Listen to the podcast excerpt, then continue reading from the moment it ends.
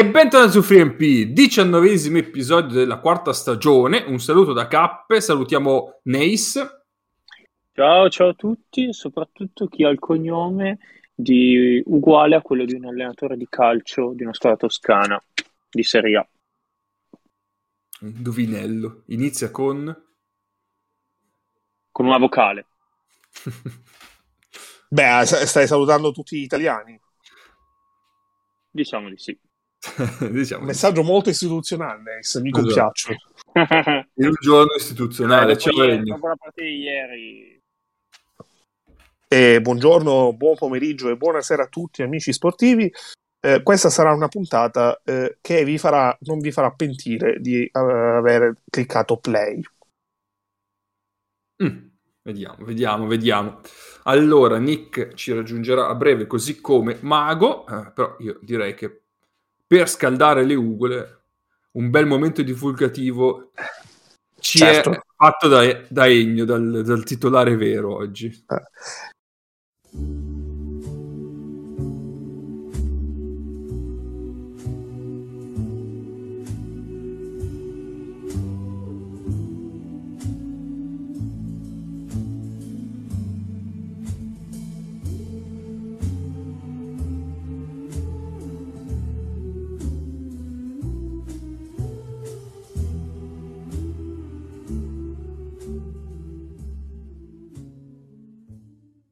Io ringrazio tantissimo il supplente che mm-hmm. ha mhm. assolto le sue funzioni quasi come un eh, presidente della Repubblica supplente potrebbe fare.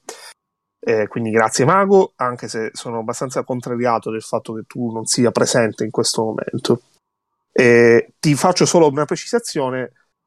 io non leggo i morti perché più che altro ci tengo a eh, finire la puntata entro le tre ore perché più che altro registrando la sera eh, poi posso andare a dormire. Se registrassimo il pomeriggio ti leggerei i morti e anche quelli che si sono sposati nel giorno in cui la puntata va in onda.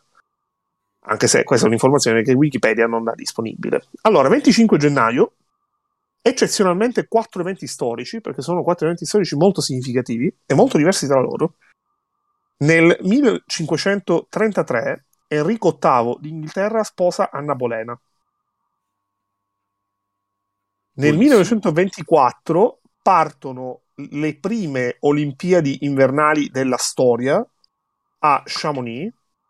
E sono quasi in tema qua. Esatto, è tutto in tema. Benissimo. Nel 1961 esce La carica dei 101, film d'animazione della Disney.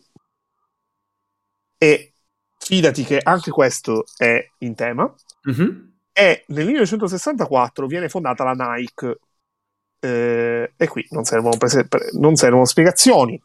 Poi, per i compleanni, ho deciso di fare una cosa un po' particolare, indicando nomi di persone che potrebbero essere potenzialmente votabili eh, come Presidente della Repubblica, quindi eh, eh esseri umani italiani eh, con almeno 50 anni. Quindi tanti auguri a Tony Servillo. Che... lui potrebbe prendere dei voti. E, e, credo, cioè, lui eh, ha, ha, recitato uno dei suoi personaggi più iconici, è eh, Giulio Andreotti, che nella vita ha fatto tutto tranne il Presidente della Repubblica, quindi ci sta. Tanti auguri a Roberto Premier, che potrebbe essere un profilo abbastanza quirinabile. Tanti auguri anche a Giancarlo Sacco, un allenatore eh, di basket eh, che anche lui potrebbe regalarci le soddisfazioni. Un altro allenatore, ma di calcio, è Giovanni Galeone, che eh, oramai negli ultimi anni ha assunto il ruolo di eh, padre calcistico di Massimiliano Allegri. E tanti auguri anche al fumettista, regista e attore pornografico italiano Matteo Resinanti. Quindi, se stavate pensando a Rocco Sifredi, no. non è fumettista.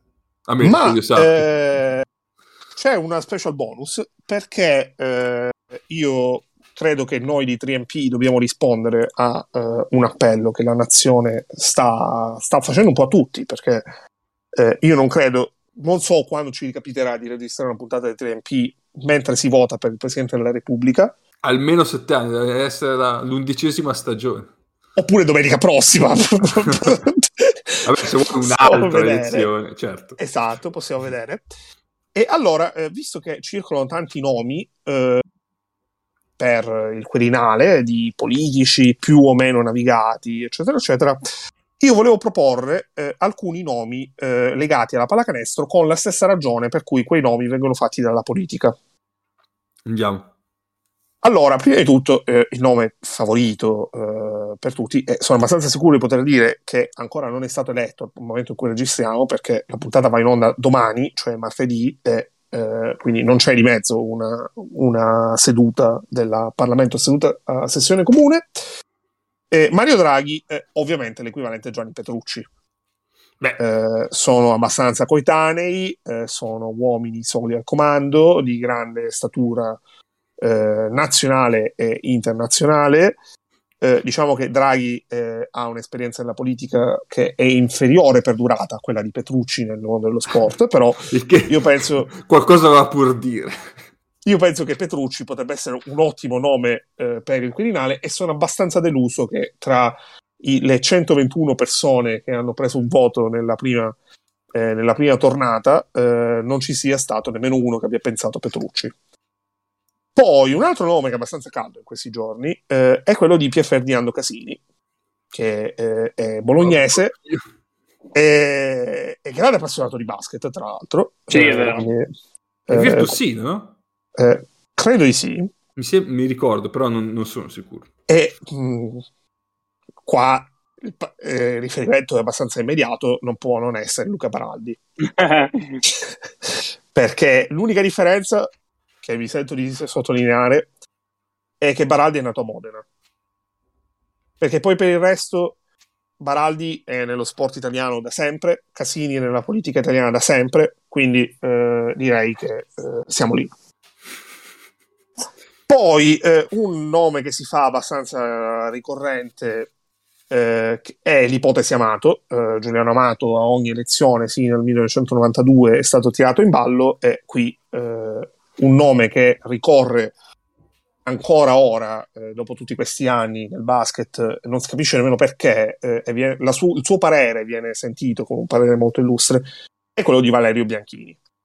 Quindi direi che eh, l'ipotesi Amato e l'ipotesi Bianchini eh, vanno abbastanza pari passo e come per Amato i momenti migliori Bianchini li ha avuti negli anni 80 e a inizio degli anni 90. Poi diciamo... E poi, poi c'è la, la cosa che quando finisce le elezioni si, ci si dimentica di Amato e non se ne parla per i prossimi sette anni. Anche per eh, qua no, qua c'è un punto di discordanza perché invece ah, i giornali credo che non si dimentichino i bianchini perché ogni volta ah, che Bianchini io non li leggo e quindi non so. Eh, scrive ogni volta che Bianchini fa un post Facebook eh, sul suo profilo personale su qualcosa, cioè subito eh, la corsa al rilancio immediato. Poi un nome che ha fatto molto discutere con operazioni ispirate ad animali eh, eh, dai nomi abbastanza esotici è ovviamente quello di Silvio Berlusconi. Eh, Silvio Berlusconi che era invotabile per diversi motivi, eh, primo tra tutti il fatto che eh, ha 85 anni e eh, le sue condizioni di salute non sono quelle di una persona di 10 anni, 15 anni di meno, e qui un nome che era altrettanto imvotabile, ma per il fatto che non è italiano, è quello di Dan Peterson. No! Peccato. Direi che eh, il, eh, eh, il, parallelo è abbastanza affine. Eh, mi piace, devo dire che mi piace. E tra l'altro ci sono molti punti in contatto nel percorso professionale di Dan Peterson con Silvio Berlusconi, cioè la famosa leggenda per cui eh, wow. Berlusconi avrebbe voluto Peterson come allenatore del Milan. Esatto. E... Ma, ma, il Cavaliere è stato per caso in, uh, in Cile ad allenare cosa? Eh, non, non, so se è stato in Cile, però posso dirti che eh, Berlusconi eh, è, si, è, famosa la storia che ha allenato la Bacica Lupo, quindi eh, diciamo che ci sono de- tante affinità. Poi eh, altri nomi eh, un po' minori, allora si parla tanto della, su, della, rielezione di Mattarella, nonostante Mattarella abbia fatto sapere che nemmeno a Brodo.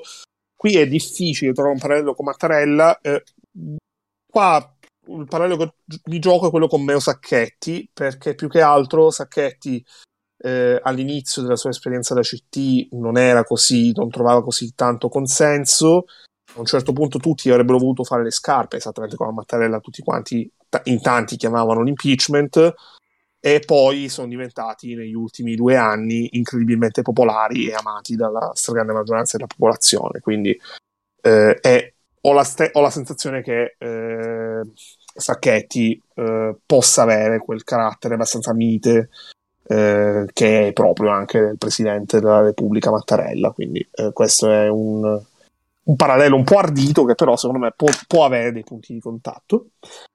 Poi un altro nome è quello di Marcello Pera, eh, politico molto decano eh, del centrodestra, eh, grande esperienza, tutto quanto, e qui un parallelo che mi è venuto in mente è quello con Carlo Recalcati, eh, un nome che magari era spendibile eh, qualche anno fa, eh, oggi nel 2022 è un po' difficile. Poi un nome che non è uscito e francamente mi stupisce perché onestamente, eh, visto che quattro anni fa, quando si stava rischiando una crisi istituzionale perché si pensava non si poteva fare un governo senza di lui, è quello di Paolo Savona, che è il presidente della Consob, e qui eh, un parallelo abbastanza forte perché una, un'altra persona nel basket italiano che non ha paura di prendere posizioni controverse è con Claudio Pea.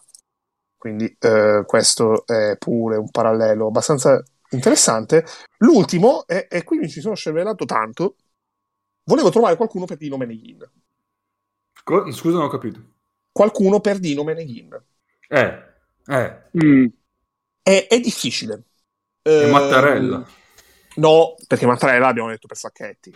Eh, però... Perché se tu pensi, però se pensi al percorso eh, politico, al senso di politica del basket di Meneghin, eh, Meneghin diventa presidente federale eh, e poi viene abbastanza archiviato quando sale l'era Petrucci.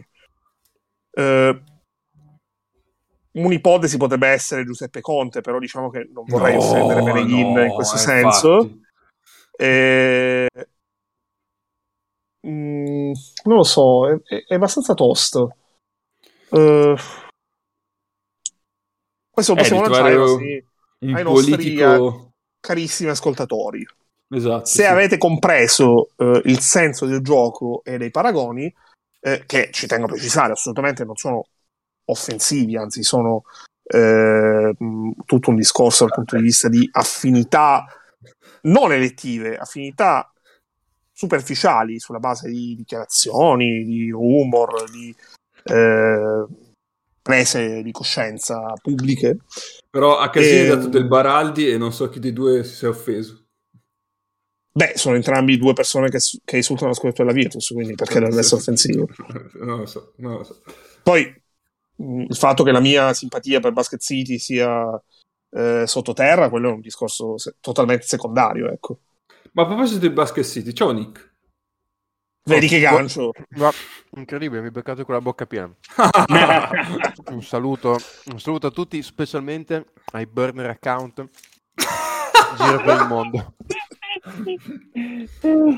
ecco, secondo me nessuno dei eh, nomi che ho citato prima ha un burner. Mm. Ma chissà, magari poi te lo metto nell'urla. Nell'urna. Il nome, il nome di un burner account. È leggibile, Egno? Eh, io? No, quello, il burner. Quel, il burner. Beh, no, non credo. Ah, Possibilmente okay. quel burner account. Poi, poi è, un è, un è, un po', difficile essere eletti quando non ti trovi eh, nel posto dell'elezione, però ah, quello è un altro discorso. Ah, è vero, è vero, è vero.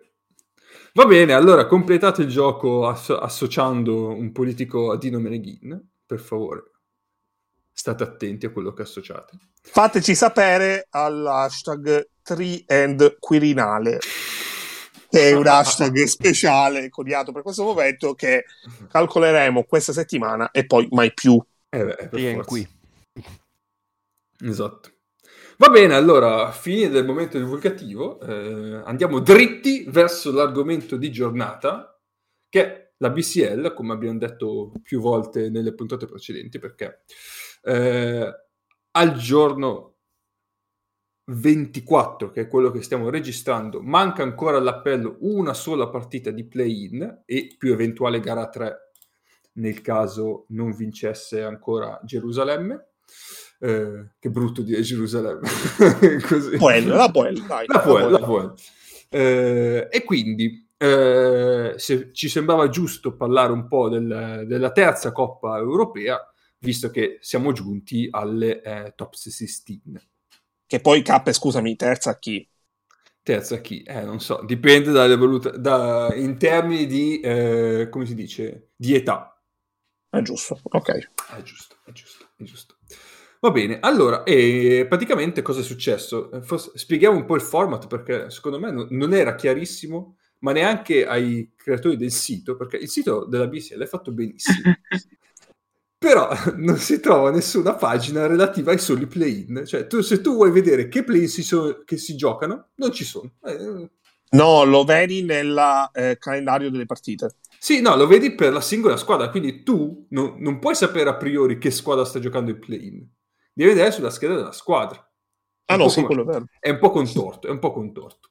Quindi non so se c'era davvero cioè, secondo me potevi far passare le prime due e basta. Però vabbè, hanno voluto aggiungere questo play-in che sta prendendo piede nel mondo del basket sempre di più, ma comunque ci ha regalato belle partite, quindi va bene, alla fine siamo contenti così. Eh, quindi cosa è successo? Le seconde e le terze di ogni girone si sono affrontate al meglio delle tre gare per eh, strappare il biglietto ah, delle top 16.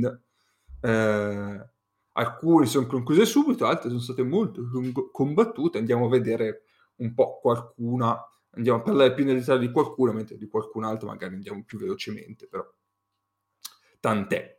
Eh, quindi dicevo che alla, allo stato attuale manca ancora l'ultima, che è Apoel Prometei, la Poel ha vinto gara 1 di 25, quindi in linea di principio non dovrebbe avere grossi problemi, però chi, chi può dirlo? Eh, no, aspetta, è una serie al meglio delle tre, però. Sì, sì, sì, sì, sì se vince gara 2 a posto. No, lo diciamo ai nostri amici perché... Eh, l'ho già detto, no? Eh, sì, sì, no, giusto, giusto. E, e, quindi questa qua la lasciamo a parte, passiamo, partiamo dalle altre. Mm, io direi di partire partire da quella un po' mm, più semplice, che è stata quella del nostro, della nostra Treviso.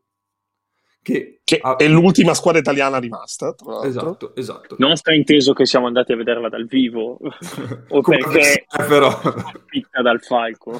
Come avversario, cioè, no, incredibile. Un podcast che ti fa Falco va a vedere la partita e l'unica sconfitta del Falco in quel girone. Cioè, ci vuole un po' di sfortuna, eh. Avessero saputo i tifosi del Falco col cazzo che ci, salita- che ci salutavano così cordialmente Ass- alla fine. Assolutamente. Allora, dicevo, Treviso che ha battuto la squadra Pokémon perché c'è una che si chiama Megabolt, non può che essere una squadra Pokémon. Eh, ha vinto agevolmente sia gara 1 che gara 2, quindi Mm, direi che ah, se avete qualcosa da dire voi, se no andiamo avanti. Cioè, io qua andrei tranquillamente avanti. Uh, ma sì, un po' di cose ne avevo. Vai, vai, vai, vai. Beh, che l'Avrio è una squadra un attimino diversa rispetto a quella che aveva fatto il girone, perché ha perso Tyson Carter, che è appena andato da un paio di settimane, due o tre settimane allo Zenith. Sì quindi beh, ha perso tanto in termini di playmaking e viene lasciato un po' tutto in mano a Muratos, che è questa guardia enorme mm, come taglia fisica, che però non ha tiro, proprio, cioè, eh, siamo a livelli di rondo per come passano dietro al pick and roll contro di lui, veramente assurdo. E, um, uh, hanno Aminu, ma non quella Aminu. sotto canestro penso sia il fratello che cosa o cognome e basta e, volevi no... parlare dell'avio solo per fare questa battuta dai eh, chiaramente sì. Al-Wajid un giocatore che a me mi esalta di brutto perché anni fa l'ho preso in uscita dal college a PC Fantacanestro e, e, e che pensavo che fosse tipo un regen e, e diventò fortissimo l'ho preso mi ricordo portai Latina dalla 2 all'Eurocup eh, e mi portai dietro questa Wajid Amine tutte le volte che lo vedo mi esalto tantissimo perché ripenso a quelle stagioni con, con PC Fantacanestro trascinati da Aminu e altra gente. Quindi ah, chiediamo beh, agli amici di Lavrio eh, una maglia in direzione Bologna. Ecco, grazie, sarebbe, sarebbe un gran bel gesto. Tra l'altro belle e... le maglie dell'Avrio, questo bisogna dirlo. Sì. sì. sì, sì. E, no, per Treviso eh, si, si, cioè, si, sente che manca Sokolowski in termini generali, infatti sono un po' corti come rotazioni perché hanno fatto il cambio Casarini-Jurkatam e Jurkatam è arrivato l'altro ieri, non è ancora bene dentro gli schemi e tutto, però per loro è fondamentale aver trovato Imbro perché può giocare tanto insieme a Russell ed è uno che ha, del, ha una taglia fisica uh, nettamente diversa rispetto a Russell, come, cioè, come sapete ehm, li aiuta in termini difensivi a coprire un po' Russell perché prende ovviamente il, il lungo un po' più grosso, così questo genere. Cioè il lungo, l'esterno un po' più grosso e in, part- e in, questa partita è stato decisivo per il ha fatto 3 o 4 triple, sempre in momenti abbastanza importanti per eh, creare il gap. E invece mi è piaciuto, tutte le volte che l'ho visto mi fa sempre un'ottima impressione di Imsha, che non è solo un tiratore, poi ovviamente quando gli chiedono un po' di playmaking fa un po' fatica, però a mettere la palla per terra è capace e a passarla anche un minimo. Fa un po' fatica ad, a concludere al ferro con un po' di contatto perché diciamo la parte alta del corpo non è, non, non è così robusto lui, però cioè, se uno lo vedesse solo superficialmente direbbe vabbè questo è uno che tira, esce dai blocchi, fine. Non è solo quello, infatti cioè, Mm, per il tipo di ruolo che ha, è secondo me il giocatore migliore di Treviso per come può essere traslato un pochino più alto.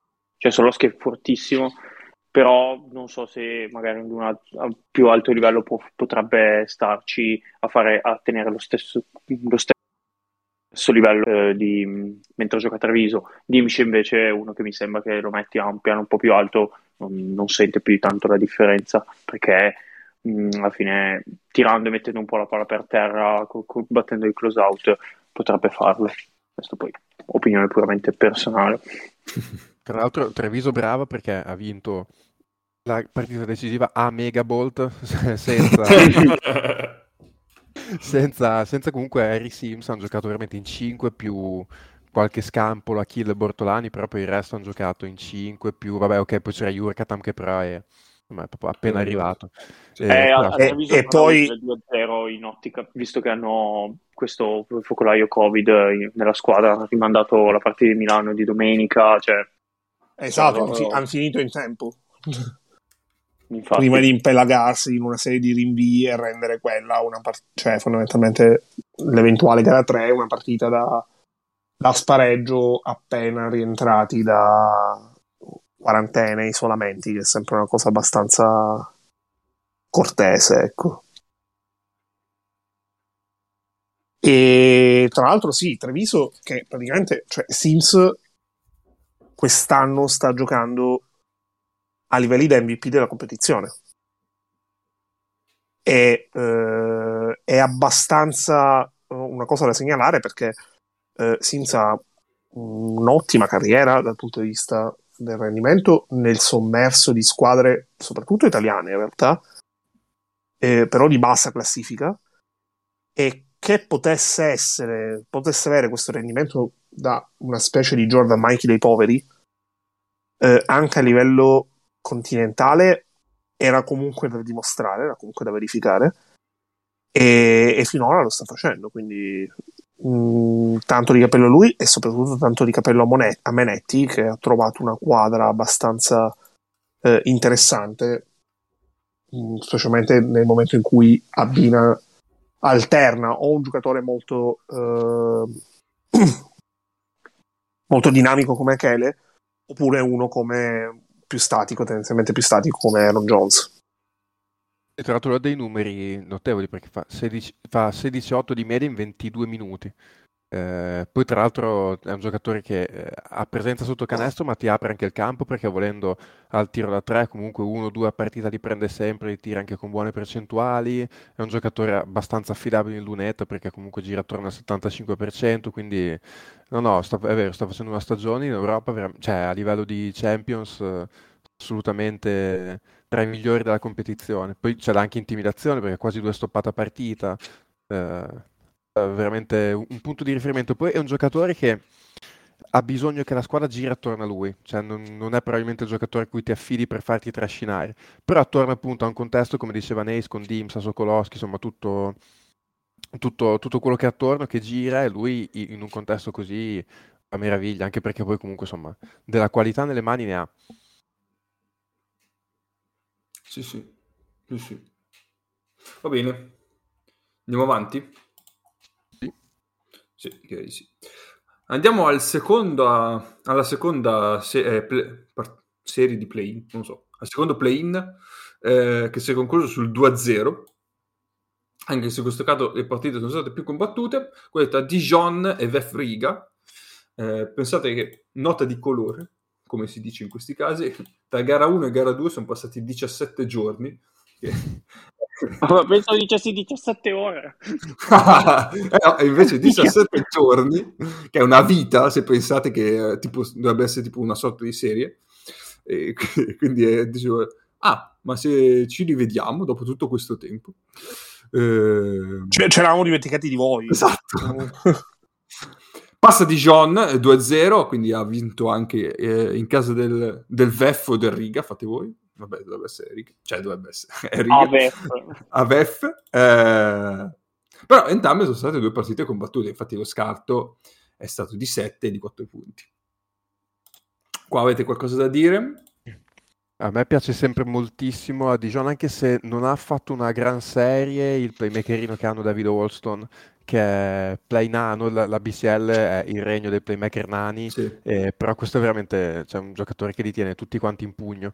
Cioè, vanno dove li porta lui e tra l'altro, se non sbaglio, eh, non è molto che ha messo dentro Cadin Carrington che eh, l'ho visto abbastanza in palla, cioè recuperato anche fisicamente e insomma un giocatore che se sta bene a questo livello qua eh, sposta. abbastanza perché comunque insomma sappiamo tutti che l'anno scorso doveva essere il giocatore di, del, di, di Vittoria eh, in Eurolega con aspettative insomma anche realistiche diciamo di, di, rendimento quindi è un, giocatore, è un giocatore che sposta dispiace per il VEF perché comunque è una squadra sempre molto hipster che, che però gioca bene a pallacanestro eh, quest- l'anno scorso avevano fatto le Final 8, quest'anno probabilmente gli è mancato qualcosina in termini di, di qualità. Loro comunque mh, mm, la maggior parte dei, della squadra che aveva l'anno scorso è, è, andata via perché anche i soli Pineiro e, e, e, Dalton, per esempio, hanno giocato tra l'altro uno contro l'altro nella serie tra Burgos e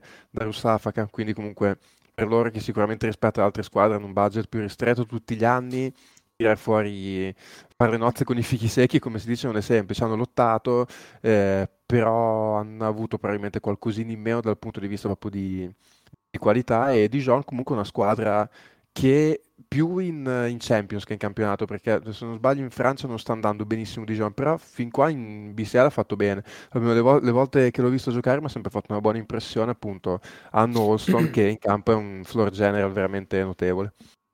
Sì. Sì, Dijon è al momento fuori dai playoff. Uh, ah, eh, esatto. Cioè, nona fuori dai playoff in, uh, in Francia. Sì, sì, sì. Adesso non ho visto Carrington da quant'è che è dentro, da quant'è che l'ha messo dentro, adesso provo a guardarci al volo. Vediamo. Lo dico. Perché io l'altra partita che avevo visto di Girone non c'era, però non so se perché Ah no, perché lui aveva iniziato la stagione a, a, a, a, a Betis in Spagna e lui infatti è arrivato a Dijon a metà dicembre. ah no, ha giocato... No, ok, c'era due... Ho visto male. Sembrava che avesse giocato solo con righe, invece no. Eh... Ha fatto due... Cosa ha fatto? Due, due ha per... fatto le ultime due partite di regular e poi le due esatto. partite di, di play-in. Esatto, esatto. Bene, andiamo avanti? O avete qualcos'altro da dire? Mm, no, direi di no. no? Possiamo andare andiamo, andiamo, andiamo, andiamo, all'ultima partita che all'ultimo, scusate, play-in che si è concluso sul 2-0, anche se questa il finale di gara 2 è stato abbastanza al cardiopalm. Sto parlando di Strasburgo-Pauk. Eh, in questo caso è passata a Strasburgo. Gara 1 l'ha vinta 105-78, quindi abbastanza agevolmente. Gara 2 l'ha vinta 80-79 con un finale in cui ci sono stati sfondamenti, falli su tiro e chi più che ne ha più ne metta. Quindi un finale dove si parla molto di arbitri? No, perché erano tutti fischi giusti. Molto bene. no, a sorpresa dico no. E qua cosa dite? Beh, qui la prima cosa che mi viene da dire è che la curiosità è che l'MVP di questa serie, finita la serie, ha firmato per un'altra squadra. che Giareladi ha fatto due partite, gara 1 specialmente, dove ha, ha, dominato totalmente, ha fatto 27 in gara 1 e 19 in gara 2 e poi tipo il giorno dopo gara 2 ha firmato per Burgos. Anche no, se eh, esatto. Ha firmato per una squadra che poi non è andata avanti. Esatto, Anche, e, e, poi tra l'altro, non, cioè, infatti io mi dicevo, ma è possibile che questo finisce la serie con Strasburgo, poi firma con Burgos, cioè già tra l'altro passare, io mi chiedevo, passare da Strasburgo a Burgos è un passo indietro, non lo so, perché tra l'altro è solo Burgos, non lo so. Eh, infatti. E poi, poi dicevo cosa fare? Giocherà anche la serie con Burgos, invece Eddie la serie contro il Darussafakan non l'ha giocata, quindi penso che sia stato comunque preso in ottica, sebbene non lo so. Poi mh, anche, anche Noco, se non sbaglio, non ha giocato nella serie con... Uh, con um, oh, credo sì. No, no, almeno la gara 3 l'ha fatta. Gara 3? Ah, ok, ok. Per, cioè, per non aprire il discorso su Burgos, ma lo, ne parliamo dopo degli spagnoli. Sì, sì, sì. Eh, sì. Burgos è stato e... Eh, però ecco, Strasburgo ehm, a me è una squadra che piace, cioè comunque ha dei, ha dei bei giocatori, cioè per esempio Lansdowne secondo me eh, continua ad essere un giocatore abbastanza sottovalutato, come passò abbastanza secondo me sottovalutato l'anno che fece qua a Brescia, eh, sotto Matt Mitchell è un giocatore comunque molto interessante, bello, bello roccioso, e, mh, mm, bisogna vedere adesso, non so come abbiano riparata la partenza di Eddie che comunque per questo livello qua insomma è una perdita di un certo livello, perché comunque sono un giocatore che, che spostava veramente. Eh, mi fa piacere, adesso non tanto in questa serie, ma in generale in questa stagione, mi ha fatto piacere rivedere abbastanza recuperato Udano, che l'ho visto decisamente meglio in questa stagione rispetto alla passata, e insomma, squadra che se tiene il ritmo e sostituisce Eddie degnamente, adesso per, non ho seguito appunto bene su, sul mercato se l'hanno già sostituito, Strasburgo comunque è pericolosa anche per il, per il proseguo. Al momento mi sem- cioè, ti direi di no, che non l'hanno ancora sostituito. Okay. Andiamo avanti? Sì. Andiamo avanti. Sì. Allora, adesso cosa, cosa vi, vi, tiro fuori dal cappello? Oh, un'altra serie finita. Eh, ormai sono tutte serie finite sul D1, quindi è inutile che lo dico. Eh, Apuel Olon Besiktas. Besiktas. Questa, anche questa molto combattuta perché abbiamo eh, la, il Besiktas, scusate, che vince in trasferta di un punto, l'Apoel che vince in trasferta di due punti e infine eh, Apoel che ristabilisce il fattore campo, Santo su. Beh, se, esatto. sempre fondamentale. Eh, nel, frattempo, nel frattempo la Poella ha anche cacciato l'allenatore. Dopo gara 1 l'ha cacciato, esatto. Dopo gara 1 infatti... l'ha cacciato perché ha perso gara 1. poi... Chiaramente. E stiamo parlando di Buscaglia. E infine ha vinto gara 3 in casa di 6 punti. Quindi sì, eh... Buscaglia ha salutato dopo gara 1. E niente. Qua cosa avete da dire? Qui intanto c'è la, il terzo giocatore del VEF che non mi ricordavo dove fosse finito, Michael Kaiser, eh, gioca qua eh, a Olon. Quindi il, Col il, Kaiser il... che te lo, te lo ricordavi. esatto. Questo è il titolo. Michael Kaiser, poi ci gioca Adam Smith che io me lo ricordo in una stagione a Rosetti in A2 fare dei 35 di media. Cioè, i buchi per davvero tirava qualsiasi cosa e comunque è stato il miglior realizzatore della serie per l'ON. Io in realtà purtroppo di questa serie qua è quello di cui sono riuscito a vedere meno. Eh, sono state partite combattute, visto non particolarmente spettacolari. Eh, Olan comunque è una squadra che cioè, anche solo avere Joe Ragland, per quanto sia sicuramente avanti con l'età, tra l'altro non vorrei che Ragland, eh, infatti Ragland è uno di quei giocatori che pensi che sia molto più vecchio di quello che è, perché poi in realtà è un 89, cioè 32 eh, anni, non è così tanto vecchio, però insomma già solo lui per la competizione è insomma, un playmaker che ti fa un bel po' comodo. E, ehm, e anche perché poi di solito se, se non c'era grande un po' di playmaking glielo dà Plini. Sì, esatto, che, che, è vivo. Che, è vivo, esatto. Il ragazzo. È un peccato il, che sia uscito il Besiktas perché a me c'è già solo il fatto che avessero Rondollis Jefferson mi gasava di brutto. Eh. Quanto è random. Questa è, il... è la classica squadra turca che ti mette dentro il roster uno o due nomi che dici, ma veramente questo gioco qui? e, e poi fallisce.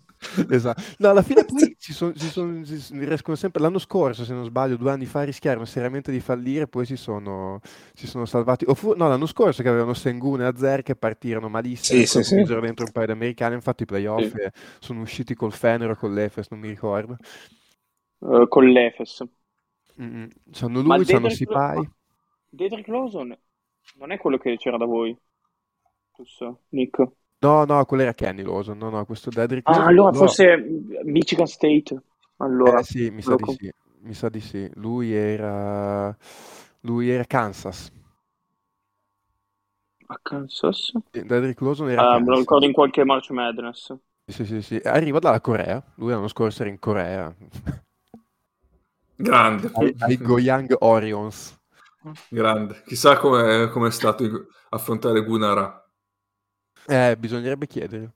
Ecco, c'è una cosa che, che mi fa impazzire con l'Apoel, ma mh, in questi anni in cui mh, ho seguito un po' BCL, Eurocup, insomma, squadre israeliane, c'è, mh, c'è questo giocatore, Frédéric Bourdillon, che tra l'altro non è niente di che, che è un francese, che praticamente ha tutta la sua carriera in Israele. Io ti giuro che proprio per una questione di aneddotica sarei curioso di sapere come un francese passa tutta la sua carriera in Israele, peraltro senza essere un fenomeno, anzi, mh, Ciao, tutt'altro. moglie israeliana.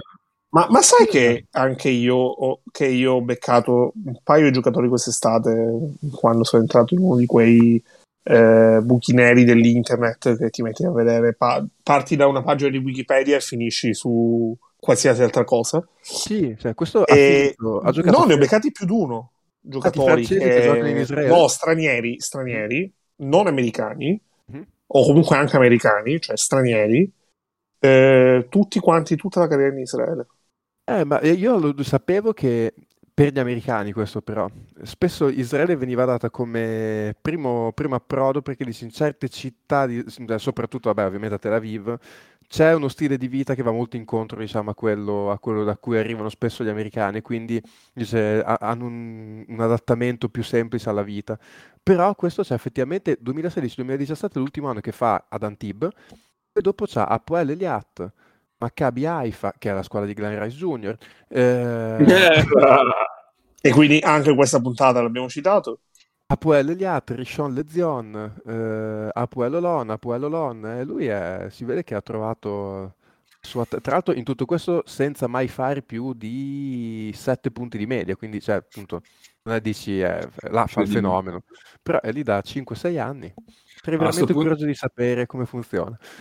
Dovremmo chiedere, a sto punto che mi faccia anche l'Apoel Gerusalemme, così mi fa la, la- la- il tris di Apoel, cioè, se no, Esatto. se no che senso ha stare lì così tante stagioni? Va bene, altro su, su Olon Besiktas? Ah no, giusto, l'ultima cosa, proprio una nota di colore, ho scoperto tramite un tweet che Olon eh, ha la maglia giallo-viola perché fu fondata da due tifosi dei Lakers che Cosa? dedicarono i colori sociali Sì, sì, a- sì. a- ai Lakers, quindi la maglia giallo-viola di Olon è giallo-viola per quel motivo lì. Ma pazzesco. Sì. Ma c'è da dire se eh, i Lakers lo sanno, perché io posso un giorno potrò raccontare una storia di come eh, una squadra NBA si ebbe a rivalere su una squadra eh, palermitana perché la squadra palermitana aveva eh, un- nello stemma sociale un chiaro riferimento alla squadra NBA. Chissà, in questo momento secondo me userebbero di più per spedire Westbrook lì, probabilmente. Questo è un grande, è un grande risvolto, effettivamente. So. Eh. Eh, andiamo avanti, quindi andiamo all'ultima serie eh, che vi cito, che non è tra quelle in cui secondo me ci soffermeremo di più a parlare, che è Filostenda Igokea, vinta. Beh, intanto, intanto rispetto per, per lo stand ok, eh. No, ma nel Eh. senso, secondo me ci sarà più da parlare per le ultime due che, che andiamo a Beh, sì, effettivamente sì. Io ho visto, ho visto gara 2 gara 3 di Gokea Ostenda, Sì. cioè dove eh, i Gokea, cioè, scusa, Ostenda ha giocato i primi 10 minuti del primo quarto di gara 2 e bene gli ultimi 6-7 minuti del, del quarto quarto di gara 3, perché il, il primo quarto di gara 2 parte 28 a 5 e indirizza la partita, ha fatto una serie di fiondate di, di triple spaventose e più o meno alla stessa maniera mh, meno nella stessa maniera, con tre bombe in tre possessi successivi e poi vincendo il finale, la, la rimontata da meno 11 eh, ostenda per andare a vincere i caselli Gokea. La, la, gara 3. eh, in questo caso eh, per Ostende è stato decisivo Phil Buff, che le, le, era in giro forse da qualche parte in NBA, non mi ricordo esattamente, esattamente dove, che comunque è, un bella, è, un bel play, è un bel ester- una bella combo, combo guard che è associata a Djordjevic, che è questo diciamo play. Ma non quel Giorgio Stillo. Non quel Djordjevic. quel play esperto gioca abbastanza off the ball e conclude e chiude i chiude, cioè finalizza tutte le azioni eh, e ha fatto tanto canestro soprattutto al palleggio. Non mi è dispiaciuto l- l'esterno sempre americano di Ostenda, Davy Randolph. Lui che ah, lui buono. in passato da Avellino, me lo ricordo, Levi Randolph. Sì, sì. sì è lui come quando attaccano al sud è veramente forte e non ha magari tantissimo tiro, cioè un po' lì mi sembra mi sembra di capire che non è proprio la sua specialità, però al ferro ci va senza problemi. Invece per, per Ligokea, che ha appena perso il suo, il suo giocatore migliore, Markel, Markel Starks, Starks, perché lo dovrebbe prendere il Fenerbahce, questo è quanto ero rimasto. Un bel, un, bel, un bel, giocatore. In quel contesto mi ha stupito che pensasse quasi più al passaggio che al tiro quando creava del vantaggio. Il Gokea gioca, penso, ogni due possessi gioca uno Spain pick and roll. cioè, io capisco che sia un'azione da cui si possa creare tanti vantaggi, però proprio ogni due azioni e finché mai. E c'era una bella connection con uh, Stephens che abbiamo visto alla Fortitudo, se non vado errato. Lui credo che fa eh, lui... un'anno due a Cagliari e poi l'anno dopo fa mezza stagione alla Fortitudo. Ecco, sì, eh, sì. sì. Eh, lui c'è un tipo di fisico che ha fatto fatica a contenere Amida Brima, che lui ha, Brima aveva vinto, il, aveva vinto l'ACAA con uh, Giffai, Shabazz Napier con la Yukon del 2014. E poi c'era in quella squadra anche il giocatore amato da Mago, il 3, Daniels, quel cazzo si sì, chiama? Sì, sì, sì, ok, che ha giocato a Mantova. Beh, esattamente lui, sì, non sì, mi ricordo bene, no, so che Mago non so se gli piaceva inteso, gli faceva cagare, penso più. Ah. Comunque tutti sono venuti in Europa. E c'era Botright, quindi proprio per chiudere il cerchio. Ryan Botright, che tra l'altro adesso Botright gioca a Parigi nella squadra di Cannes, quello che era il dirigente di Minnesota, che adesso ha Eh, eh sì, sì, quel David Kahn, cioè non, sì. ma non... quel David Kahn lì. Eh, eh, boh, sì. Ostende è stato un pelino più diciamo, mh, convinto, comunque è stata, è stata migliore nei, a indirizzare le partite a, o all'inizio o nel finale per poi vincere la partita. Sì. Io l'ho vista quasi tutta questa serie perché comunque Stenda mi piace molto, c'è una squadra che credo che sia top 3 per uh, offensive rating, leggevo, credo che sia terzo, quarto. Te lo dico subito. E giocano, secondo me, molto bene in attacco. Giocano, hanno varie, diverse variazioni del flex offense che giocano molto bene. Flex offense è un gioco che è abbastanza basilare, però deve avere una squadra molto intelligente per giocare. Se mi ricordo il modo in più carino in cui mi è stato detto che non capivo un cazzo di pallacanestro quando ero un giocatore un anno, eh, parliamo di Serie D, eh, quindi non, cioè, roba proprio amatoriale, un allenatore che dopo tre partite ci, ci radunò in spogliatoio e ci disse volevo giocare flex office, aveva messo un attacco ma poi dopo tre partite mi sono reso conto che avrei bisogno di una squadra intelligente. E quindi è il modo più carino in cui mi è stato detto, cioè, non capisci assolutamente nulla. E a parte questo giocano secondo me molto bene in attacco, loro tra l'altro gara 1 è stata una partita abbastanza con l'asterisco perché comunque a Liga Hockey mancava mh, Steve, la coppia di lunghi titolari Stephens e Illich eh, che Dalibor Ilis tra l'altro è un lungo abbastanza interessante, giovane, credo che sia boh, un 99, un 2000, una cosa del genere, e, mm, e a Ostenda mancavano Boot e Brima, eh, quindi comunque gara 1 è stata una partita abbastanza particolare, tanto che per Rico che ha fatto 21 Tanaskovic, che era tipo il loro quarto lungo, che fino a quel momento giocava 10 minuti di media, ha fatto, ha fatto il demonio, e poi secondo me gara 2 e gara 3 Ostenda è stata meglio appunto, vabbè, gara 2 praticamente era finita dopo 10 minuti perché è andato quel parziale terribile. E, ehm, in gara 3, mm, secondo me, ha cambiato, a parte, cioè, mm, nota di colore, in gara 3 Brima ha giocato con la maglia di un, di un, di un compagno perché si erano dimenticati la sua in Belgio e quindi ha giocato con la maglia di un compagno con lo eh, ma infatti vedevo che non era proprio la sua sì, sì. e non riuscivo a contestualizzare. Infatti quando è iniziata gara 3 ho detto, ma chi è quel 25 lì? Che, perché in realtà Brima sa il 35, no? E, e 25 a roster mi davano un ragazzo del, belga del 2003, ho detto, boh, partono gara 3 con un cino del 2003, invece avevano dimenticato la maglia in Belgio, ho giocato con la maglia del compagno di squadra, poi dopo nel secondo tempo hanno messo lo scotch bianco sul nome. Vabbè, a parte questo... Quanto è minors? sì, è veramente molto bello. Ehm... Però sì, a parte questo, secondo me appunto, squadra bella da vedere in attacco Stenda. Eh, Randolph, tra l'altro, è un, è un, tipo di giocatore bello perché gli può sia giocare palli in mano che lo usano anche tanto mandandoli in post, perché comunque spesso ha dei vantaggi di taglia su, sugli avversari diretti, poi da lì è bravo sia a trovare dei tiri che a buttare fuori il pallone, sono, sono, sono una bella squadra, anche per il proseguo comunque sono spesso piacevoli da vedere. Cioè, Comunque ti confermo che sono quarti per offensive rating, ah, con okay. 115 la media di BCL è 108. Tra l'altro Ostenda fin qua è, è, in campionato, che loro giocano questa lega che hanno unito Belgio, Olanda, la BNXT League, al momento sono 15-0, sono imbattuti. No, schiaccia sassi. Schiaccia sass. Va bene, andiamo avanti? Sì. Va bene, allora andiamo alla partita che afferì il cuore di Nick. Ai, ai, ai, ai. Ci siamo andati vicini, ci siamo andati eh, vicini, sì. ma non, non, è bastato. I ragazzi hanno gettato il cuore oltre l'ostacolo, ma non è bastato. Non è bastato, perché stiamo parlando di eh, Tenerife Pinar, eh, che si è conclusa anche questa 2-1 per Tenerife, e quindi, ahimè, per Nick, eh, Mbaye ha salutato la, la competizione. Grande dolore. Secondo Grande. me questa è stata la serie a livello qualitativo migliore di tutti i play-in. Meglio sì. anche di Burgos Besiktas, di Darus Afakar, eh, cioè, secondo me.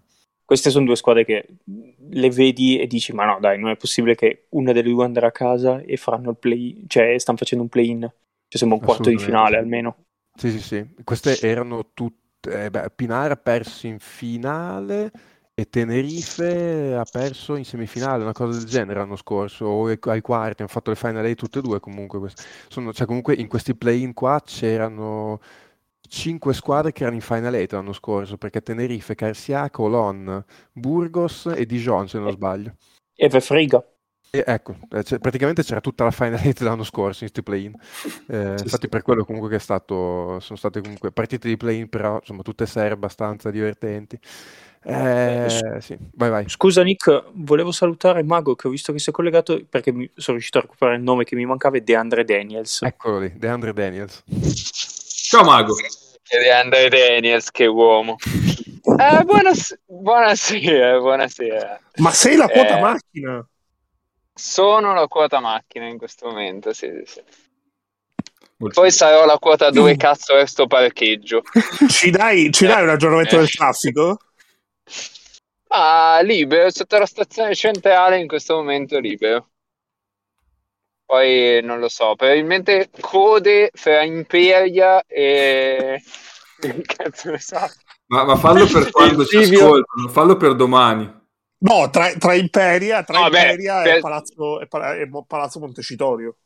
Per domani sulla Firenze Pisa Livorno in direzione direzione Livorno, eh, code per tutta la gente che va all'Elba perché per il clima buono. Esatto. Ah, eh, buonasera, buonasera. Buonasera, buonasera. Po- posso fare dei saluti anche se siamo a metà trasmissione? Vabbè, ma saluta pure.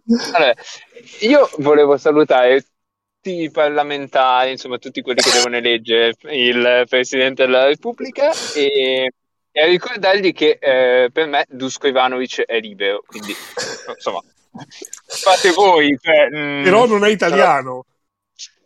Sti cazzi, gli facciamo la, Beh, la partire... cittadinanza onoraria e insomma. Ma poi vuoi mettere Dai, avere un cioè, Presidente della Repubblica col codino e il cappellino? col codino, esatto. Bellissimo. Poi vuoi vedere se gli mandi una legge sbagliata lui come si incazza. Altro che Mattarella. eh. Bellissimo, bellissimo. Va bene, torniamo. Poi... Ah, ah, non hai finito. Ah, vai, vai, poi- scusa, scusa, scusa. No, no, volevo, volevo salutare anche Sofia Goggia, poverina. Poverina. Eh, la, la quota sport invernali. eh, che poi iniziano le piedi. E poi volevo salutare qualcun altro, ma me lo sono dimenticato. No. quindi. Eh, non mi ricordo. Me lo ricorderò a fine, a fine trasmissione, penso. Vediamo se te lo ricordi. Va bene, torniamo alla serie tra Tenerife e Pinar. Quindi. Eh, dunque, eh, vabbè, alla fine Tenerife è stato un po' meglio. Tenerife, comunque, rispetto al Pinar, è più profonda come squadra. Cioè, Sì. anche solo dietro a, diciamo, gli stranieri, il gruppo spagnolo di Tenerife è meglio del gruppo turco, del Pinar è un po' al limite di tutte le squadre, diciamo, di media classifica turche, che dietro ai titolari, diciamo, il gruppo, il gruppo indigeno porta sempre pochino, cioè solitamente c'è un giocatore, due se va bene, che, che portano qualcosa, però mh, il Pinar è stato più corto. Tenerife Sì, sono- storicamente è una squadra che gioca in 10. Sono tutte top heavy le, le squadre lì di metaclassifica turche. Sì, solitamente appunto hai il gruppo straniero più uno, se ti va proprio appunto di lusso, Eh, per esempio il Pinar c'ha, mh, come si chiama, c'ha anche Korkmaz e poi sostanzialmente non c'è niente, eh, o dietro, dietro gli americani, e invece comunque Tenerife, ok, c'hai Shermadini, Huerta, Salin, Wiltier, tutto quanto, però poi c'è anche il gruppo spagnolo con eh, Guerra, poi eh, chi c'è, Sastre, comunque insomma giocatori che, che ti portano. Eh, Garcia, Sì, esatto, Garcia, Sergio Rodriguez che comunque gioca 15 minuti, insomma, mh, ha tutto un gruppo ma di non quel. Sergio Rodriguez. Non, non il Ciacio. È il Ciacio, è il Ciacio Tarocco. C'è stato Rocco. Infatti gioca lui. Esatto.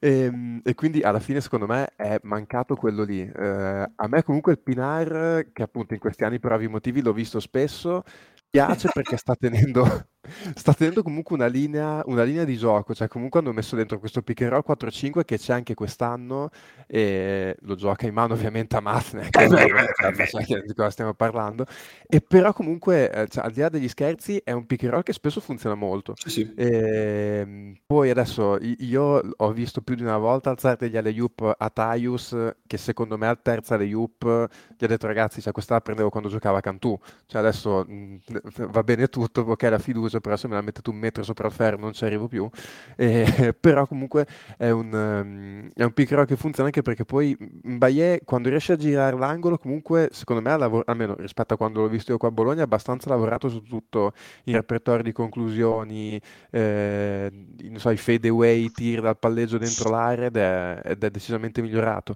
E, secondo me ha giocato, Sembra meglio di Mirotic a giocare il pick and roll. oddio, palla in mano. A questo livello qua ti dirò, mh, l'hanno abituato, cioè è una soluzione a cui cioè, vanno Guarda, guarda che sostiene anche il sì adesso. sì, a questo, a Vabbè, questo livello. per, per il livello di Chiesa c'è una point forward di tutto Sì, rispetto. sì. Eh. Lui, lui nel Pinar cioè, fa a tutti gli Cioè, che effetti è una qualcosa. domanda ironica. No, no, vabbè, adesso. È una domanda retorica, è una domanda retorica. Quante volte ti ho detto che non si risponde alle domande retoriche? Però no, è vero, lo fanno giocare 5, da... no, 7. Scusa. Lo fanno giocare effettivamente da point forward. Loro cominciano un'azione su tre facendogli portare la palla a lui, effettivamente, cioè si fidano davvero tanto. Ehm, E, quindi eh, loro sono mancati un pochino sugli esterni, perché comunque mh, sia Blackmon che Taylor hanno giocato una serie abbastanza, abbastanza deficitaria e dall'altra parte a me la coppia Shermadini-Wilcher piace un sacco. Cioè Wilcher è un lungo che mi è sempre piaciuto dai tempi del college e, e Europa secondo me è un giocatore che ti fa stracomodo, tra l'altro lui con questa dimensione esterna accoppiata a Shermadini che sotto comunque, pure lui eh, un 89 che pensavo che avesse 86 anni invece comunque ne ha 32 e mm, comunque si accoppia bene perché comunque appunto Shermadini ti dà tanto gioco interno, Wizard ti apre l'aria e mm, poi comunque hai due trattatori del pallone con Huertas e Fittipaldo, un tiratore come Salin, cioè comunque Tenerife è una squadra che, che ha degli equilibri. Poi, come negli anni passati anche, ha dei momenti in cui si blocca e prende dei parziali. Cioè, ti dà sempre l'impressione di fare un po' meno di quello che potrebbe se leggi i nomi sulla carta. però alla fine insomma sono riusciti, si erano complicati la vita quando sembravano averla abbastanza vinta in, in gara 3, poi alla fine l'hanno portata a casa, però appunto come, come dicevamo all'inizio è un peccato che una di queste due non debba giocare Sì. la fase finale. Sì, sì, sì. Mi mi hai fatto venire in mente, a proposito, quando citavi Taio Sacantù, e giocava assieme a Scermadini, che Sì. appunto è a Tenerife, quindi si sono rivisti dopo, cioè, si sono rivisti anche altre volte, vista la loro longeva carriera, però questa Cantù Connection in questa BCL... eh, Esatto, io, io stavo pensando che invece Shermadini gli alley per Taius non li prendeva nemmeno quando giocava a Cantù. No, ma tra l'altro, a proposito di Scermadini, cioè lui gioca uguale a proposito di quando giocava a Cantù, uguale a come giocava a Cantù, cioè incredibile. Ah, sì, sì, ma aveva già 40 anni a Cantù come, come Luciano. Cioè... Anche, anche esteticamente è identico, cioè un Uguale, giocatore che. Sì, sì. non, non invecchia di un, di un secondo. Ma Eh incredibile. no, Poi diciamo che- L- esatto, l'essere mezzo gobbo lì non lo aiuta. No, ecco. no, quello è vero. Ecco, cioè, questo basa la sua carriera sul blocco, taglio profondo, se non ricevo palla mi metto eh, spalla canestro, ricevo, giro e tiro. Eh. Basta. E due mani, e due mani della Madonna. Ecco, perché educatissimo, quello. Sì, quello. ecco, a proposito di mani, cioè, se c'è di solito si dice che per chi magari non ha delle mani educate, che è uno che è più sposta i pianoforti, che semmai che li suona, io penso che Francisco Guerra li righi li sposta, perché, ragazzi, uno del genere. No, veramente. Lui non usa i tasti, schiaccia direttamente sulle corde. Scusa Nick. No, no, no, no, no, te- figurati. Loro, se non sbaglio, tra l'altro hanno due lunghi che, dovevano, che erano dei grandi prospetti. Io mi ricordo uno dei Antodorovic e l'altro Sulejmanovic, che se non sbaglio passò anche da Capodorlando, in prestito dal Barcellona. eh, Sì. che, che mi ricordo che da giovani insomma, erano, sì, eh. erano dei prospettoni, poi sono rimasti prospettoni, ma non, non si sono tramutati in grandi giocatori. Beh, Todorovic in gara 3 gliel'ha un po' spaccata, cioè il break dove vanno A più 15 Sì. glielo fa un po' lui con, tre- con du- due o tre bombe che sono un po' pescate dal nulla. Tra l'altro mi ero perso che l'anno scorso Todorovic ha giocato una partita in Cina.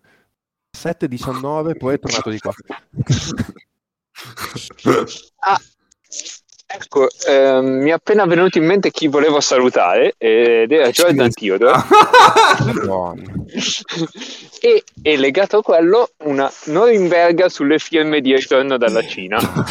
Sopravvalutate, sottovalutate o giustamente valutate? Sopravvalutato. Sopravvalutate, sì. Secondo me sottovalutate invece, Sì, il potenziale memetico, il potenziale Eh. memetico è infinito. No, che memetico, cioè a me risulta che uno dei giocatori principali dell'Olimpia Milano sia tornato dopo la Cina. Eh? Aspetta, Eh, Uno dei giocatori principali dell'Olimpia Milano è tornato dopo eh, aver fatto delle stagioni in Cina. Marshall Brooks? No, Jordan Theodore. io stavo pensando a Scola, ma Scola non è più un giocatore di Milano. no, è Malcolm, è Malcolm. Ha giocato in Cina. Vabbè, ma, ma non direttamente, è passato da Barcellona e mezzo. E eh, vabbè, eh, comunque la firma a Barcellona valeva uguale. È passato Eh. da Pesic in mezzo. Cioè. Esatto. Ehm, quindi non lo so, secondo me eh, boh, eh, sono, sono indeciso, forse è giustamente valutato. Ci fidiamo il giusto, ecco. Non lo so. Si dovrebbe fare una Norimberga sing- su ogni firma dalla Cina. Però Eh, è scusa, di puntate monotematiche. avete qualcosa da fare domani mattina? Voi possiamo andare avanti tutta notte. cioè. Avete una notte per parlare di Malcolm? Esatto, esatto. E questo è un buon titolo.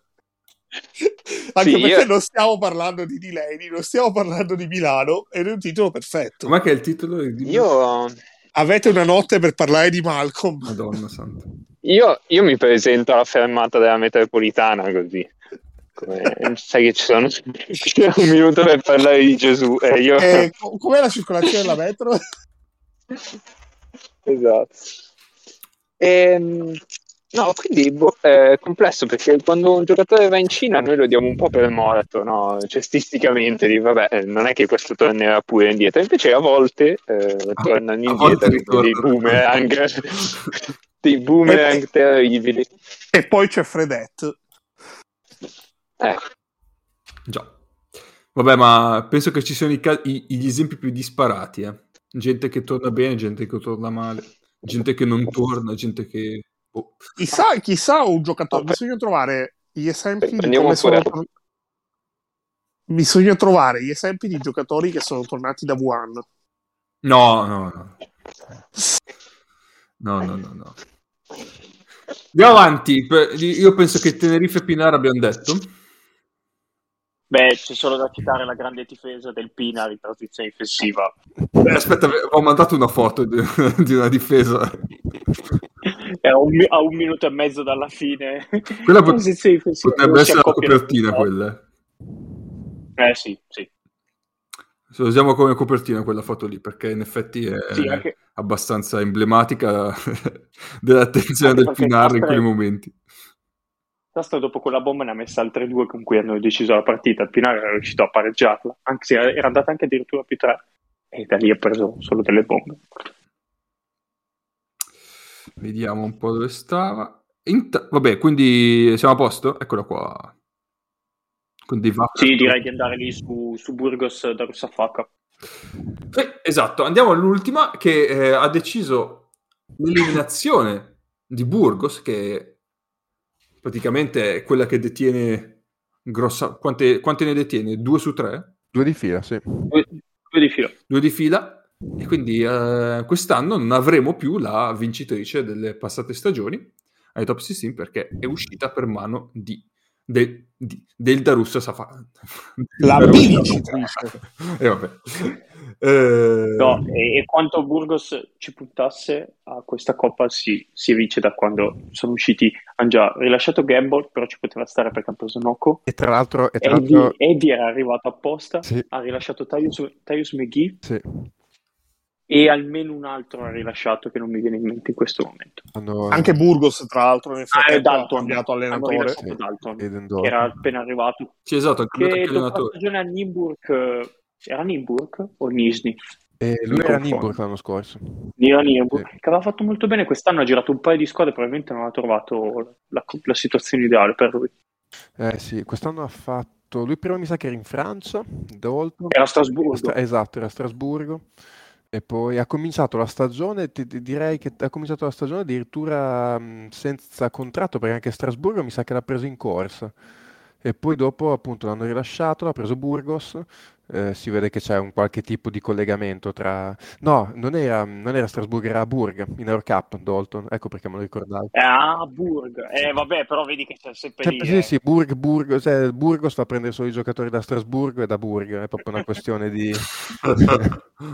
ah, sì, sì, l'avevo visto con Venezia in Eurocup. Ecco. Tra l'altro oggi è uscita la voce che ci pot- sembra che ci sia un interessamento della Virtus su Julian Gamble per un ritorno di fiamma, così. Tra l'altro anche Gamble sarebbe la terza squadra in stagione, perché lui aveva iniziato la stagione Tenerife.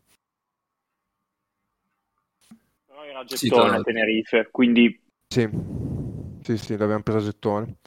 E, beh, Burgos quest'anno eh, ha fatto molta confusione. Cioè, sicuramente aver perso Penarroia, che era un allenatore che aveva presa sull'ambiente e sul gruppo, ha pesato. E, e poi comunque... Anche Rivero. Sì, hai perso, due, tre, hai perso tre giocatori secondo me che, che non hai rimpiazzato, cioè non, c'è poco da fare. Rivero, lo stesso che Norton, che comunque cioè, resta un califfo a sto livello, e tra l'altro credo che sia fermo quest'anno, perché ci guardavo oggi, non l'ho trovato in nessuna squadra.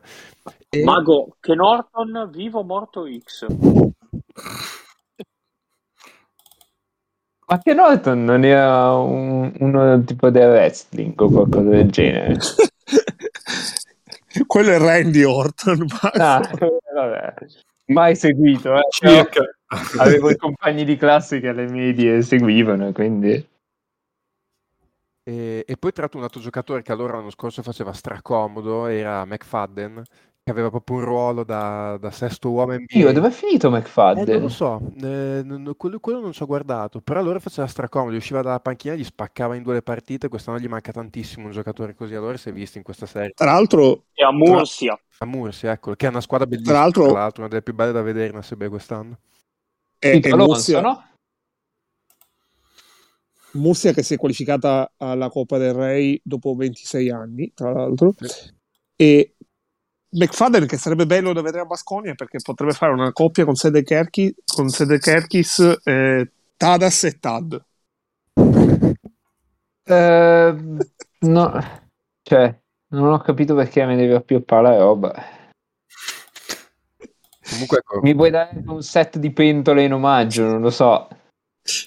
E una bici col cambio Shimano, sì, vabbè. Proprio il tipo di giocatore che, di cui non abbiamo bisogno, McFadden. Cioè. Beh, lì a Mursia, apre- ap- aperta e chiusa parentesi, allena Sito Alonso. Eh, appunto, eh, l'avevo detto prima, forse non... Beh, Ah, eh, no, Sito, non Sito Alonso, grande, grande cuore, una storia che i Jedi noi raccontano, la terribile. Questa è una cheat tipo dal primo, dalla prima stagione. La triste storia di Sito Alonso, una storia che i Jedi noi racconta. Grandi ricordi. Comunque sì, per dire il momento di Burgos, loro da metà ottobre, loro dal 16 di ottobre il loro record è 5-14 tra campionato e Champions League, cioè proprio quest'anno stanno andando veramente giù come il piombo, come si dice in questi casi, e tutto, tutto il ricircolo di giocatori, tra l'altro non ha sicuramente contribuito a, a stabilizzare la situazione, loro gara 3 l'hanno persa insomma abbastanza nettamente anche alla fine, contro, contro un Darussa Fakà che a me è piaciuto molto. Eh, hanno Pineiro, però visto, parlavamo prima del Vef Riga, che sta facendo una gran bella stagione e ha fatto una gran bella serie. Eh, giocatore versatilone, Alona, che ha fatto, ha fatto molto bene. E, e loro spesso hanno fatto male a Burgos giocando col doppio lungone, perché loro hanno Nathan Butt che giocava a, ehm, a Oldenburg l'anno scorso e due anni fa era Pistoia, se non sbaglio che ha le dimensioni del centro, però apre anche molto il campo, il tiro da tre con una meccanica terrificante, però fa molto canestro. E, mm, e il lungo è ehm, Olaseni. Olaseni. Esatto. Eh, Anche lui visto ad Avellino. Esatto, esatto, che è un atletone e, e loro spesso hanno, dato, hanno messo in crisi Burgos che partiva con ehm, coso, Dalton da 4, giocando col doppio lungo, mandando Boot che veniva preso da, mh, appunto da coso, da, da Dalton, mandandolo a giocare in post basso e, e spesso hanno fatto male così a Burgos che ha fatto un po' fatica a togliergli quella, quella- quell'opzione lì. Eh, tra l'altro in tutto questo mh, è stato poco, poco fattore Noco nel corso della serie e insomma mi ha fatto, fatto una bella impressione il, il Darus Fakà, una squadra quadrata, eh, hanno avuto, c'hanno, c'hanno ancora Sinanguler che credo che abbia 38 anni, che comunque entra e fa sempre le sue cose, fa Adesso andiamo a scoprire che come raga... No, che- no, credo di averci guardato, credo che sia, abbia 37 o 38 anni, credo, Sinanguler, me lo ricordo che è un ragazzino, Sinanguler. Io penso che è 83, Guler. No, Vediamo, vediamo. no, più giovane. 85. Eh, Quanto hanno dispari però? Ah no, cioè, è il numero di maglia, che spavento, cioè 32 ma è il numero di maglia. No. Vabbè, Eh, eh, Darusafaka ha come diciamo play eh, tre copen Sì, sì. Che avevamo visto a Udine Udine infatti tre anni fa? Sì, in tre A2. anni fa e l'anno scorso era, a, era in Germania a Ulm. Sì, sì, sì, esatto, bravissimo, era Ulm in Germania l'anno scorso. È dell'83. Eh, vedi? Pazzesco, mamma mia. Non vi fidate. Eh, secondo me, lì comunque per trovare la partita Darusafaka, eh, oltre lì al discorso boot contro Dalton, dove non, non sono riusciti proprio a tenerlo, ha fatto un ottimo lavoro in difesa Ozmeri, Ozmeri Zoglu, lì. Sì, Osdemiroglu. lui su Benito. Ah, Sì, ok. sì, sì. perché comunque togliendo Benite dal campo poi che ti- cioè, Burgos affida un sacco il suo gioco ai pick roll di Renfro, magari con Kravic o Noco e eh, non facendo poi troppo canestro da tre punti hanno fatto un po' fatica Ma quello è. Renfro in questo caso. Alex Renfro Proprio quello lì. Eh. Proprio lui. quindi gli hanno tolto una delle loro bocche da fuoco e gli anni scorsi in serate dove Benite non rendeva magari al massimo, entrava McFadden dove ti, in 5 minuti da instant scorer provava a, a tirare tutto e faceva anche tanto canestro. Quest'anno forse gli manca quel tipo di giocatore lì. Quindi sì, cioè, non lo so, ha meritato Sì. come Sì, sì. qualificazione. Se sentirete un taglio repentino adesso è perché proprio è successo così e, e è il risuccesso dopo nuovamente.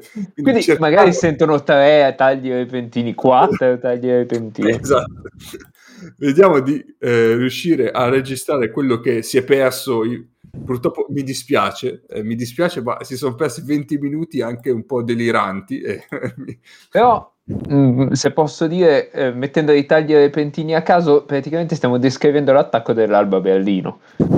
sì, esatto. Quindi, quindi stiamo parlando di Eurolega. ecco. Quello sicuramente, sicuramente. E, e in tutto questo Sinangulera ha un anno in più. esatto. Chi lo sa se avevamo registrato la parte su Sinangulero o no? Sì, Eh, in teoria sì. Io Ah, vorrei, dire, vorrei dire che comunque eh, faremo una notte a parlare di Malcolm. Ma quello, quello c'è. L'abbiamo già fatta la nota a parlare di Marco. Qui stiamo registrando dopo la notte a parlare di Eh no, ma l'abbiamo detto, è rimasta tagliata fuori. Secondo me è rimasta tagliata fuori, però rimarrà il titolo di puntata perché Ci abbiamo- abbiamo- siamo pieni di questi dubbi. Eh, vabbè, scusate ragazzi, è andato- Sarà un brivido anche per noi riascoltarci. Esatto. assolutamente, assolutamente, eh, anche capire cosa abbiamo detto e cosa no. Eh, quindi niente, eravamo arrivati alla fine di eh, Burgos da Russafaka, quindi eh, come abbiamo già fatto prima andiamo a vedere velocemente i gironi delle top 16 di, eh, di Champions League. Prego Nick, che avevi fatto tu. Dunque, stavamo, stavamo dicendo dunque che prima di, di chiudere il discorso sulla Champions League andavamo a vedere un po' i gironi che si erano formati in attesa dell'ultima partita de- di Gerusalemme contro Prometei. Allora, dunque, il gruppo I, Dijon e Olon vanno nello stesso girone insieme a Galatasaray e Ludwigsburg. Ludwigsburg è stata eh, probabilmente la miglior squadra della regular season, quindi questo girone bello tosto. Poi abbiamo Treviso e Russafaka che vanno insieme nel girone con Bursa e Manresa, quindi eh, girone tutt'altro che semplice per Treviso, non sarà per niente facile arrivare alla Final 8. Poi appunto il girone, il gruppo K è quello che aspetta la vincitrice tra Gerusalemme e Prometei. Intanto ci sono Stenda, Cluj, che eh, come dicevamo prima, anche se voi non l'avete sentito, è il falco senza il falco, eh, nel senso che se non ci fosse il falco sarebbe la squadra, sarebbe la nostra squadra e eh, l'unica Malaga che è leggermente favorita per vincere questo girone. Ehm, Gruppo L poi ci sono i ragazzi del Falco, ovviamente, testa di serie numero uno, Ritas, Vilnius, e poi dai play-in sono arrivati dentro Tenerife e Strasburgo, quindi eh, girone non semplice per il Falco, perché comunque di Tenerife e Strasburgo abbiamo parlato e sicuramente appunto Strasburgo conterà molto come eh, rimpiazzerà Giarelleddi se lo farà. E Vilnius è una squadra comunque solida che eh, vive sulle magie di Ivan Buva e, ehm, che detta così potrebbe non sembrare mm, il ritratto di una squadra molto forte, però fidatevi che per la BCL comunque è una squadra abbastanza scomoda, quindi insomma il sogno è vedere Falco alle Final 8, ma non sarà semplice e quindi insomma il quadro è un po' questo, comunque per una top 16 che magari appunto non, non avrà dei picchi incredibili, però ha un livello molto omogeneo e mh, promette di essere davvero molto interessante e divertente. Scusa Longo, intervengo da studio eh, per sottolineare che quest'anno non c'è la Final 8 in realtà. Non c'è, la Final Final Four. Eight? No. C'è la Final Four e in mezzo c'è una serie di playoff, al meglio delle tre partite, quarti di finale. Non è vero. Eh sì. Eh, allora la vedo, la vedo durissima per i ragazzi arrivare fino in fondo. Ma magari, magari c'è una serie di nuovo con Treviso. Chi può dirlo? Eh, o playoff. Ecco, mh, se non andiamo a vederla, eh, hanno delle possibilità probabilmente. Ma perché cam- hanno cambiato la forma? A parte che, vabbè, che bello, abbiamo preparato la puntata. Ma perché il format originario era sempre stato quello delle Final, Final. Final. Four, no, delle Final Four. No, vero, Final Four, sì. e hanno adattato a Final 8 perché così riducevano le partite, avevano più spazio per i rinvii a causa ovviamente del Covid. È vero, è vero, è vero. Però non c'erano le serie al meglio delle tre. Sì, sì. No, questo è un bonus eh, che hanno aggiunto per eh, rendere un po' frizzante. E quindi come facevano? Eh, Era- C'erano due serie, quart- ottavi e quarti, andata e ritorno, differenza canestri. Mm. Sì. Ah, giusto, andate a ritorno, è vero, è vero, è vero. E io infatti mi ricordo, io la prima puntata in cui venni qua ero reduce da un Le Mans Virtus 74 pari. E quale delle due cose è stata peggiore a posteriori? Mm, oddio, forse 74 pari, però non lo so, dipende quanti soldi mi date. Beh, in quella Virtus No, eh, però, de- devi, così. Beh. Devi No, vedere, devi vedere i giocatori che c'erano in quella Virtus. No, però poi fu bellissimo perché eh, era 74 pari e il, mm, fa- mm, l'ho risentita che non è molto quella puntata, non so per quale motivo, mi mi è ricascata sotto e l'ho sentita. Noi parlammo di quella partita, di quella Virtus che aveva appena preso Mario Chalmers e tutto quanto e così. e Il giorno dopo es- fu esonerato Sacripanti, così da un giorno all'altro, e che andò in panchina esonerato, tra l'altro, il weekend È vero. È vero. E quindi tipo, Ecco. mm, mm, che da lì a, nel, nel giro di tre giorni fu più o meno tutta un'altra storia. Ma anche per pensare quanto tempo è passato, eh, la tua prima puntata, Mario Chalmers aveva appena firmato con la Virtus, da allora Mario Chalmers ha giocato in NBA. Sì, è vero, è, è tuttora credo. Anche in Cina? Miami. Vediamo se trovo. aspetta, Vediamo- vediamo se ha giocato anche in. Cina. Allora, in questo momento l'hanno già piazzato in G League intanto. Cioè, mm, già voi finito pensate che se fosse andata a buon fine la prima registrazione, noi non avremmo citato Mario Chalmers in questa... E dopo ha fatto AEK, Aris, Maya Guez in Porto Rico. Eh, beh, gli Indios de Maya. Attenzione. Anzi, no, Maya Guez perché c'è la diesi sulla U. Pazzesco. Grande, grande squadra. Tre partite, 14 punti. In totale, eh, non di media. No, no, Ecco. no, totali. No, aspetta, aspetta, aspetta. Allenatore degli Indios de Maya Guez, José Barea. E Attenzione, qui... qui... Ma è qualcosa di fantastico tutto ciò. Tra l'altro 4,7 di pun- punti di media con il 20% al campo, con 8 tiri a partita. Que- questo è il metaverso, siamo proprio entrati, l'abbiamo spalancato. Madonna, Quindi bello. grazie Craig per non aver registrato la prima volta perché saremmo seconda- persi JJ Barea allenatore. La seconda è- stata molto meglio della prima. Sì, che, che JJ Barrea ci ha giocato contro Chalmers. Ma, nel ma aspetta, 2011. siamo, siamo sicuri che proprio è quel JJ Sì, Barea? sì, sì, è quel JJ Barea. Benissimo. Pazzesco. JJ Barea è la versione NBA di Mamutoglu. Cioè, più o meno il quello, corre, le braccia cortissime. Oddio. È più, è più bara- cioè, se posso usare un termine tecnico, è più barattolo JJ Barea. sì, quello un po' è vero. È più la versione NBA di Bobby Dixon. Eh, cosa... Mamutoku mi fa venire in mente Elekid. No, JJ Barea ti fa venire in mente Elekid. No, no, è Mamutoku perché c'è il. Sto vedendo adesso un'immagine di Elekid. Ma, ma Elekid eh, peserà, peserà il doppio di Mamotogo. Eh, Ma le braccine, sono le braccine. Ah, le braccine. Va bene, andiamo avanti. Pesa 20 23 kg Elekid ed è alto s- 0.6 metri. Ehm, Non, non può giocare a basket, direi. No, no, decisamente no. Ha Eh, le gambe molto corti, corte, quasi inesistenti. Però potrebbe entrare nel cast di Space Jam. Tanto Space Jam 3 col figlio di LeBron, per esempio. Guardate, Il viso e il corpo sono un'unica cosa, e qui si ritorna a Maurizio Costanzo. E eh, bene, possiamo, Abbiamo chiuso, possiamo- possiamo andare avanti, abbiamo chiuso il cerchio. Decisamente. Va bene, andiamo avanti. Andiamo Andiamo. avanti, quindi dopo abbiamo le partite da vedere.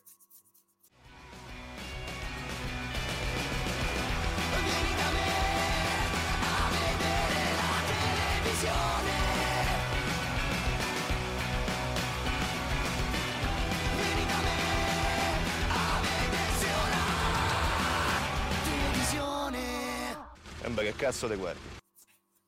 Partite da vedere che questa settimana propongono due volte il Real, ma perché una volta, quella di martedì, è un recupero in realtà ed è un recupero di, di, quali- di alta qualità perché è Real Kazan, quindi assolutamente da vedere. Dopodiché abbiamo giovedì Zenit Efes e venerdì nuovamente il Real contro Monaco in luna di miele, cheat, eh, recheat e tricheat probabilmente anche. Eh, in questo momento Monaco è forte, quindi consigliarla adesso o non consigliarla mai più. Va bene, ce, ce l'abbiamo fatta probabilmente questo giro. Ci possiamo allora, io, nel frattempo, io nel frattempo però mi sono informato sui nati il 25 gennaio. Ah, adesso! che, che Ennio vi ha, vi ha taciuto. Eh, vabbè, ce ne sono tanti, insomma, eh. però vi voglio citare Anna Cavallaro, cavallerizza italiana. Ah! Eh, Ma come? Eh beh, sì, sì, sì. Ma poi ridì quel nome lì, Ciucrovo eh, all'inizio. Eh? C'era quello che c'era una bella assonanza. Eh, me sono già dimenticato. Secondo Mourinho? No, non Mourinho. Beh, c'è Gerard Lavergne, che è calciatore domenicano che ha rischiato la morte per il solo cognome. Michael, Michael, Jordan, nato nel 1998. Ehm... Era qua, era qua. Eh, non lo so, aspetta. Eh. No, non, eh, non, lo trovo. Mi dispiace, ascoltatori, non, non lo saprete mai. Chi è? Eh. Chi è? Si è perso nei meandri dell'internet e mai più verrà trovato.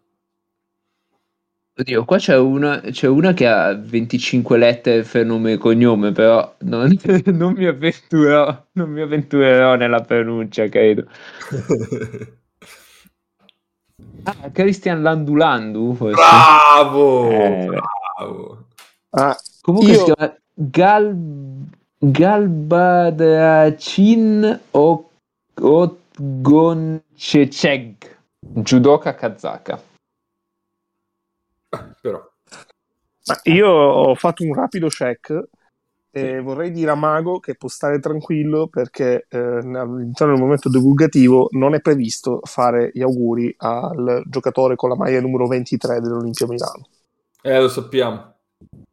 Abbiamo già contato settimana scorsa. Eh, ho verificato, Mago, stai sereno. Ok. Va bene, dai, ci sentiamo settimana prossima. Guardate basket. Ciao! Votate Dusk.